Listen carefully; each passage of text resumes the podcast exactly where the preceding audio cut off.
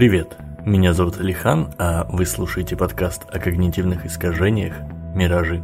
Сегодня мы поговорим об ошибке одновременного сравнения, или как еще называют этот эффект, ошибки развлечения. Это искажение – часть теории принятия решений, о которой мы уже говорили в прошлых выпусках. Кроме того, оно может усиливать или сглаживать другие искажения, например, эффект обрамления или прайминга. Простым языком можно описать эту ошибку так. Сравнивая что-то одновременно, лоб в лоб, мы склонны преувеличивать различия и их значимость. Опасность кроется в том, что иногда мы принимаем решения, находясь под влиянием этого искажения, а результат решений оцениваем уже беспристрастно. Вот наглядный пример того, как это может работать. Предположим, что некий Иван Иванов узнал, что его коллега Петр Петров получает зарплату больше, чем у него. Иван получает 10 тысяч рублей, а Петр 20. Глядя на эту разницу, Иван решает что-то изменить, начинает много и качественно работать, обучается чему-то новому, и вот, наконец, теперь он тоже получает свои заветные 20 тысяч. Вот только Иван может обнаружить, что разница невелика, и для комфортной жизни ему нужны никак не меньше 100 тысяч. Или наоборот, хватает и 10. А еще у него стало меньше свободного времени, и он не получает удовольствия от работы. Возможно, дело в том, что мотивацией послужила не настоящая необходимость, а иллюзия. Ошибка развлечения.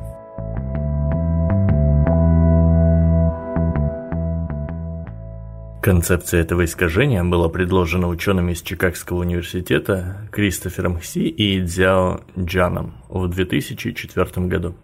Они провели ряд исследований, среди которых было, например, такое. Участников делили на две группы, Люди в первой должны были вспомнить неприятную ситуацию из жизни. Им за это давали 15 грамм шоколада, а участникам из второй давали 5 грамм, но за вспоминание чего-то хорошего. Перед заданием испытуемых просили предположить, какое влияние на их настроение окажет количество шоколада и воспоминания. Также их просили оценить их настроение после задания – Результаты показали, что изменения в настроении участников были вызваны типом воспоминаний, которые они вспомнили, а не количеством шоколада, которое у них было. Но в их представлении важнее было то, что можно сравнить – количество шоколада. Эти же ученые предложили выделить два режима, в котором могут пребывать люди – режим сравнения и режим непосредственного получения опыта. А в 2009 году ученые из других университетов США провели еще несколько исследований в более прикладном контексте. Например, по их наблюдениям, ошибка развлечения влияет на решение соискателей в процессе поиска новых работников.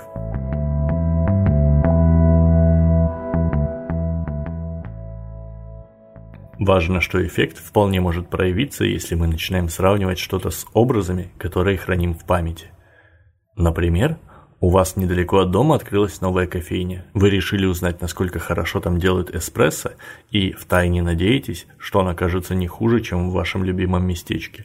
Пока вы добирались до места, вы все больше и больше прокручивали в уме то, какой прекрасный кофе в вашем любимом месте. И какие там замечательные баристы, и интерьер. Такая ситуация может закончиться тем, что вы будете возмущены абсолютно всем в новой кофейне. Зерно пережарено, пенка недовзбита, а бариста не харизматичен. Вполне возможно, что если бы вы оценивали происходящее здесь и сейчас, а не сравнивали с эталоном, хранящимся в памяти, то вам бы все показалось достаточно хорошим.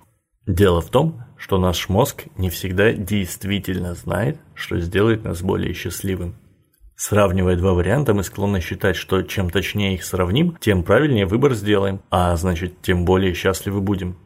На самом же деле сравнение все новых и новых деталей может вовсе лишить нас удовольствия от сделанного выбора. Мы можем оказаться в ситуации, когда преимущества отвергнутого варианта, подсвеченные эффектом одновременного сравнения, окажутся более значимыми для нас, чем плюсы принятого с такой тщательностью решения.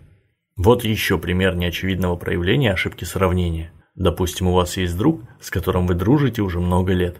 Он отлично умеет кататься на сноуборде, Поэтому, когда вы вместе оказались на горнолыжном курорте, было принято решение сэкономить на инструкторе, ведь вас всему научит приятель. Такого рода событие может стать нешуточной проверкой для вашей дружбы. Дело в том, что постоянные указания, критику и повелительный тон от нанятого инструктора нам не с чем сравнивать. А то же самое от друга воспринимается нами как что-то выходящее из ряда вон. Вы подсознательно начнете сравнивать обычное поведение своего товарища с поведением во время обучения, придавать избыточное значение различиям и проецировать изменения на всего человека в целом. Как избежать ошибки одновременного сравнения? Помните, что открывая в веб-магазинах страницы сравнения, вы рискуете потратить больше, чем собирались. Закладывайте бюджет на покупки заранее и придерживайтесь его. Оценивая работу или недвижимость, помните, что не все упирается в деньги или квадратные метры. Если вы будете получать на 20% больше, это не сделает вас на 20% счастливее. Лучше оценивайте каждую вакансию или предложение отдельно. Выбрав что-то из нескольких вариантов, отложите окончательное решение на следующий день. Примите его, оставив перед глазами только один, финальный вариант. Так вы обезопасите себя и от ошибки одновременного сравнения, и от эффекта фрейминга. Это был подкаст о когнитивных искажениях «Миражи» и я, Алихан. Спасибо, что дослушали до конца. Подписывайтесь на подкаст на всех платформах и в соцсетях. Ставьте лайки, советуйте друзьям и будьте объективными. Всего вам доброго.